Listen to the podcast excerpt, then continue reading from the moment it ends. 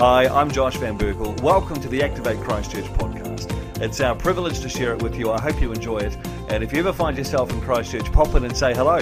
We'd love to see you. Amen. Amen. Hey, well, why don't you grab a seat if you're standing this morning? If you're already sitting down or if you have been watching worship from bed, then let's just take a moment to ask for your forgiveness and you can repent for not being as good a Christian as those. No, I'm just joking. You're, to- you're totally fine. Hey, welcome to Activate Online. It's so great to see you this morning. A special welcome if you call Activate Christchurch home. We miss you guys. Can't wait to hang out with you again soon.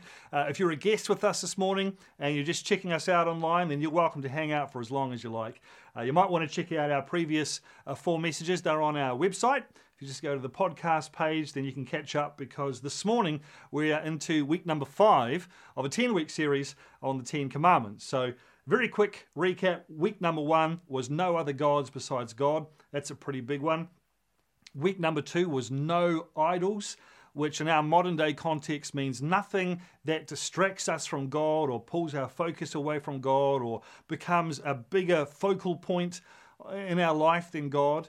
And so, in the light of that, I just wanted to, to pause for a moment and just press very gently, with a smile on my face, just press very gently on something that, that I've observed in the last week. And I did feel a stirring in my spirit to speak to this today. And that is that I have become aware, as I'm sure everybody on social media has, that there are a, a wide variety of thoughts and opinions and theories on the origins of the coronavirus and on the role that various technological rollouts might have played in the spread of it. Uh, and in agendas or hidden agendas, both politically and industrially, whether it's locally or globally. And, and I know that I've talked with some of you about it and I've enjoyed our conversations. And I am, listen, we're all adults and we all have intelligence and wisdom and i am all for people doing research and and getting to the bottom of things and, and stuff like that. That's totally fine. But i just felt a check today as i was walking down the road outside my house to just say hey be careful.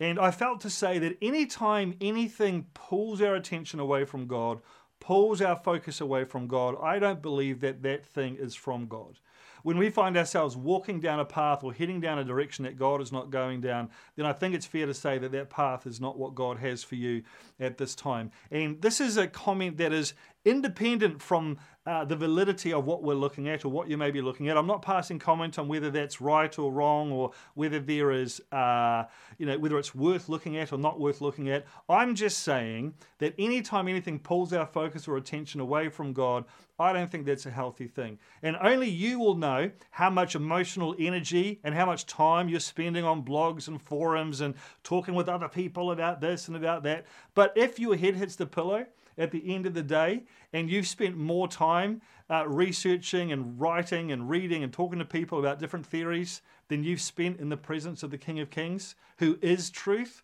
then that's when I think you probably need to step back and go, okay, I need to just dial this back a little bit. And, you know, I have a conviction the more I pray about it, the more I think about it, that we have an opportunity here as the church in the world to, to really rest in God and come out of this season stronger than we have ever been before. I think that we have an opportunity that is unprecedented historically. Uh, and if it's not a global lockdown, it certainly is in the Western Hemisphere. And the Western world has traditionally been, you know, far more focused on activity and productivity and far more driven than perhaps different parts of the Eastern world. Uh, and so in the Western world, we have this opportunity where the whole world has just stopped spinning almost. And we have a chance to breathe and to rest. And this might not apply to you if you're involved in essential services. You're awesome, by the way. Keep doing what you're doing. But for the vast majority of us, we're certainly working either less hours or not at all and it's going to be like this for you know a month or so at the minimum, maybe longer. And I feel like God is saying, "Hey, this is a chance for you to push into me like you've never pushed in before. You have you have got so much time on your hands. It is a chance for you to put your roots down deep, so that when we come out of the season, you are stronger than you have ever been before. And I think it would be a real shame, a tragedy almost, to come out of the season and to look back and say, "I missed that opportunity." Because I was too busy on Google or let's just spread it around on Netflix or on video games or whatever it is that might be taking up our time. You know, an idol is anything that is taking our focus and our attention away from God. And so I just wanted to say, hey, by all means, look at what you want to look at and study what you want to study, but remember that God has to come first and He has to be our source of truth first and foremost. Okay? We'll move on. Went on a bit of a preachy rant, but it's okay. I feel good about it. Commandment number three was do not take the Lord your God's name in vain. And then we had commandment number four last Sunday, which was to remember the Sabbath and keep it holy. And so that brings us this morning to commandment number five. So if you open up your Bibles to Exodus chapter 20, you should have a bookmark in it because we've been camped on this for over a month now. And we're going to pick it up in Exodus chapter 20. Let me grab my Bible, verse 12. I don't have a bookmark in it. Just open up the Chronicles. That's brilliant. Joshua. All right, Exodus chapter 20, verse 12. It says, Honor your father and mother so that you may live long in the land the Lord your God is giving you. Now, in the context of this verse, the land that's being referred to here is the promised land. It's the land that the Israelites are being led into by Moses through the Spirit of God. And to the Israelites, this land represents all of God's goodness. It represents his plans for their life. It represents his promises, his protection, his provision. So if we were to modernize that just a little bit, it might say something like to us in 2020 hey, honor your father and honor your mother uh, so that you've got the best chance for God's plans to outwork in your life, that you've got the best chance to spend as much time as possible in his presence, you know, under his provision, under his protection. All of God's promises, all of his goodness is wrapped up, you know, over here. And your best chance to insert yourself into that space is to honor your father and honor your mother. Now, that's a weird Bible verse. And what's strange about it is that it's the only Bible verse, or the only commandment rather, out of the Ten Commandments that comes with a carrot attached to the end of it, with an incentive to actually obey the commandment. It's almost as if God looked at it and went, Yeah, I think anyone's going to do this. Jesus, Holy Spirit, I don't, I don't think people are going to do this we need to sweeten the deal a little bit. You know, we need to, I mean, let's be honest, God is literally bribing us to obey this commandment. And none of the other commandments have that. And do not murder, full stop. It's the very next verse. Do not murder, full stop. That's it. No explanation.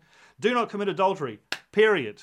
I mean, do not have any other gods except God. End of story. I mean, we get a little bit of an explanation with the Sabbath. God says, hey, remember the Sabbath, keep it holy. I made the world in six days, then I took a rest. You know, we read that, we go, oh, okay, yeah, kind of makes sense. God did it, we should do it too. But this one, just straight out bribery, man. It's just straight out bribery. So when you read it, you go, okay, that's not something that I would normally do.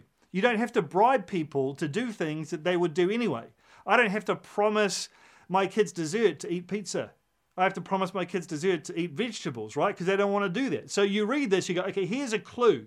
God knows that this is something that we would not do naturally. This is not something that we would necessarily think about naturally. So he's put this promise at the end. Paul says it in Ephesians chapter 6, verse 2. He says it's the first commandment with a promise. Right? So here's the interesting thing. Why would God put this in the top 10? We talked about this last week. Like God wrote the Ten Commandments with his finger. These are big deal commandments. Why is this one in there? Now, I'm very fortunate that I come from, from a good family. My parents were good parents. Um, my dad passed away when I was 17, but he was a good dad. Not a perfect dad, just in the same way that I'm not a perfect dad, but he was a good dad. Mum's still alive. In fact, she's watching right now. So uh, I'll just say that mum is perfect and leave it at that. Uh, so that's my story, but I understand that that's not everybody's story. And you might be watching this morning and you might be thinking, well, that's great for you, Josh, but you don't know my story. Uh, and I don't understand how the Bible can tell me that I need to honor my father or my mother when this is how my childhood looks like. I mean, maybe you know you weren't treated well at all. Maybe you were mistreated. Maybe there was abuse in your family, and so that makes things very difficult. And so you might say, how can I just pretend that none of that stuff happened? And so I just want to be very clear before we look at what honor is, to just make sure that I clarify for all of us what honor is not. First of all, the Hebrew word for honor in this Bible verse is the Hebrew word kabad. And it literally means heaviness or weightiness. It means to give weight to something. The picture that sort of comes to mind first and foremost is the old school scales, you know, with the two buckets on each side and you put weight in one and it goes down, the other one goes up, and you sort of even out. It means to, to have a balanced view and a balanced approach. And so, three things that honor is not, just before we move on. Number one, honor is not pretending that things were great when they weren't. That's not honorable. Just pretending that bad things didn't happen if you had bad things happen, that's not honorable. That's not what that word honor means. It means to give equal, you know, equal weight to each thing. You recognize the positives and you recognize the negatives. And if the negatives far outweigh the positives, then you just have to be honest about that. The second thing that honor is not is it's not pretending that things were right when they were wrong. And you see this, you know, in families sometimes. They just tolerate bad behavior and they just say, "Oh, that's just the way we are." That's just the way dad is. If you notice, nobody ever says that about positive behavior. No one ever goes, oh, he's just so generous. That's just the way. It's just the way I am. I know I shall just super generous. We use it as an excuse nine times out of ten to uh, make excuses for bad behavior and to make it sound like it's just kind of expected. You see it in churches sometimes, even. You have the, the culture of honor that gets talked about a lot in church, and I'm all for the culture of honor. You know, I think honor is a fantastic thing, but you can't have a culture of honor without a culture of honesty. And so sometimes, you know, churches and pastors and leaders get caught up in this thing where you can't say anything bad about us because that's dishonoring. Well, that's just rubbish. I mean, if you do it biblically and you come to someone and say, hey, look, I think you've made a mistake here. I think you got this totally wrong. You, that's honorable. That is the honorable way to do it. Just pretending that nothing happened. It's not the culture of honor, it's the culture of stupid. And then the third thing that honor is not is honor is not having no boundaries. And so maybe you're someone that had, you know, a bad childhood, but you've grown up and things are still pretty dicey. Maybe your dad or your mum is someone that is not safe to be around for either physical or emotional reasons. And so you have to put boundaries in place. Honor is not having no boundaries. You can treat people with honor, you can treat people with respect and with dignity, and still have boundaries around your life that they're not allowed to penetrate. And that's totally fine too. So those are the three things that honor is not. And I just wanted to be clear about that before we push on. But that then begs the question, doesn't it? Well, what is honor? What is the Bible talking about in this Bible verse? And I'm glad you asked because this was a bit of a revelation for me this week as I researched this. And that was that the, the Hebrew people, the Jewish culture, places far more emphasis when it comes to honor, far more emphasis on future generations and how you interact and relate to people uh, around you or underneath you than it does to how you interact or relate to previous generations. So when we read this Bible verse in English and with our, our, Western thinking and the way that we view the world, and we see honor your father and mother, we automatically default to I got to say nice things about my parents. I have to treat them well. I have to say yes sir and no ma'am and all that kind of stuff and obey what they tell me to do. And and that's kind of where we go to first and foremost. But that's not where the Jewish people go when they read a verse like that. When a Hebrew person reads honor your father and mother, they understand that in their culture what that means is that you live your your life in such a way that it honors your parents. Or to put it another way, your life should make your parents look good. And we kind of, we understand what this means, right? If you see a bratty kid running around being a nuisance and unkind and bullying people, you you can't help but think, gee, what's the deal with their parents? And conversely, if you see a kid running around and they're kind and caring and considerate and thoughtful and polite, and they call you Mr. Van Berkel, and they wait for other kids to get the food before they barge in, and all that kind of stuff, you know, but that kid's got good parents. Like, so we understand that as kids, the way we act reflects on our parents, but that never changes. And so, what the Bible is saying here is that you need to choose how you want to live your life. Do you want to live your life in a way that makes your parents look bad? Or do you want to live your life in a way that makes your parents look good? Now, here's the thing it doesn't say anywhere in there, honor your father if he deserves it. Honor your mum if she's an honorable person. If your mother and your father are worthy of honoring, then you honor them. And if they're not, you don't. It doesn't even mention that. Why? Because that's not the point. It's, it's almost irrelevant. Whether your parents were good or bad doesn't change the fact that you choose how to live your life. Whether your parents were godly or ungodly doesn't change the fact that you choose whether to be a godly person or an ungodly person. Whether your dad was a good dad or a bad dad doesn't change the fact that you choose whether to be a good dad or a bad dad. So when we read that Bible verse and it says, Honor your father and your mother, that you may live long in the land the Lord your God is giving you, what it's actually saying is you choose how you want to live your life. Don't worry about whether your parents are worth honoring or were honorable people who were good parents or whatever it might be. You choose now how you want to live your life. And if you make the choice, to live your life in such a way that one of the byproducts, one of the results is that people look at you and without even knowing your parents, have a high opinion of your parents, that you are honoring them that way. If that's how you choose to live your life, then you better believe that there's a lot of good stuff that God has for you in store because of the decisions that you're making. It's not about how we relate to our parents, how we treat our parents. It's about how people see us and the legacy that we are leaving. Um, I'll finish with this, but just to give you an illustration. My dad passed away when I was 17, like I said. I can't honor my dad interactively. I can't sit down with him and be like, oh, dad, you're such a great dad. And when he tells me to do stuff, say, yes, dad, I'll do it. He's not here anymore. So, how do I honor my father now that he's not here? I honor him by the way that I live my life. And even though you've never met my dad, I'd like to think that you probably have a semi decent opinion of him based on how I live my life and how you see me parenting my kids and how you see me treating my wife and how you see me pastoring the church. And that's what this Bible verse is talking about. It's it's almost weird to say, but it's not necessarily about honoring your parents in the way that we think it is. It's about choosing how to live your life recognizing that if you make the right choice, your parents are going to come out looking good. Whether they deserve to look good or not is not the point.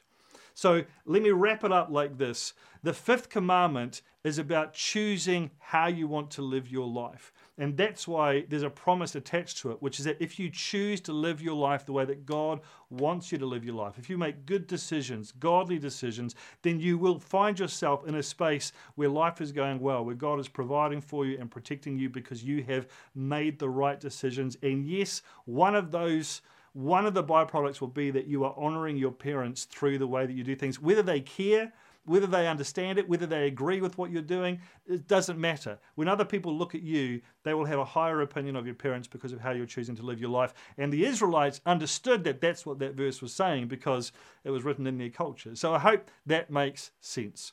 That's pretty much the end of this morning. Let me pray for you and then we'll send you on your way. Heavenly Father, thank you so much for everybody that watched uh, the message this morning and worship you this morning. And so, Father, we just commit this week into your hands. And we pray, God, that you would speak to each and every one of us. Lord, that you would impart wisdom to us and discernment as there's a lot of stuff, you know, spinning around in the atmosphere and on social media. Lord, I pray that you would give each and every one of us the ability to discern what is from you and what is not from you, Lord, the ability to discern when to pick something up and when to lay it down. And God, I pray for every single person watching for their relationship with you, Lord. If they know you already, I pray, God, that you would take them deeper and deeper and deeper. And if they don't know you, Lord, I pray that they would encounter you this week. And so, right now, if you're just watching this morning, and you don't know Jesus and you just happen to tune in and you think that was a flippin' weird thing to watch, I just want to let you know that God loves you that He is desperate to spend time with you.